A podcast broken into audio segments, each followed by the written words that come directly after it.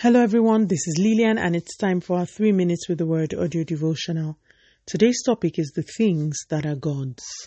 And our anchor scripture is taken from the book of Matthew, chapter 22, verses 20 and 21. And he said to them, Whose image and inscription is this?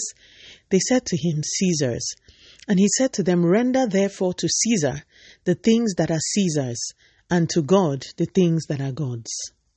In our anchor scripture, the religious leaders of the day had come to Jesus to try, as they always did, to trap him in his speech. They had asked if it was lawful to pay taxes to Caesar. Our meditation this morning is from a part of Jesus' response to these Pharisees. As you know, Jesus got a coin that had Caesar's image on it and said, Render to Caesar what is Caesar's, and to God the things that are God's. Today I want to speak about the things that have God's image. You see, Jesus, in responding to these guys, showed them that Caesar's image was on the coin, so the coin could go back to Caesar. He then instructed that the things that are God's should go to him. The Bible tells us clearly in the book of Genesis, chapter 1 and verse 27, that humans, that is you and I, are made in the image of God.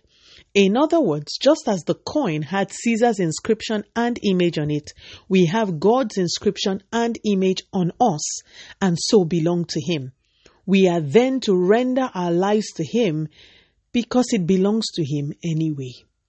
When you are aware that your life belongs to God, you cannot do just anything you like. You don't just get up and move. You must defer to His authority in all things.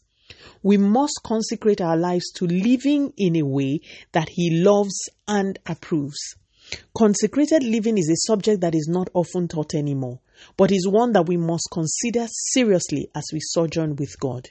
There are heights that we will never reach spiritually until we intentionally consecrate ourselves to God. This is a step further from salvation. It is offering up of ourselves as a living sacrifice, holy and acceptable unto the one who himself paid our ransom.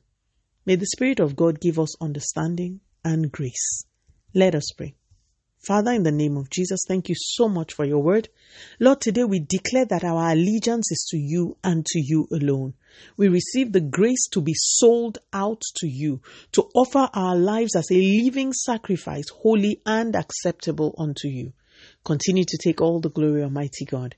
In Jesus' mighty name, we have prayed. Speak to you again soon. If you are blessed, please drop me a line on audiodevotional at yahoo.com or on our website at www.3minutesaudiodevotional.com.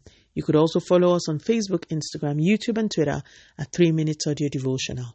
Remember, wrapped up in God's Word is all you need for your change to come. Love you and bye.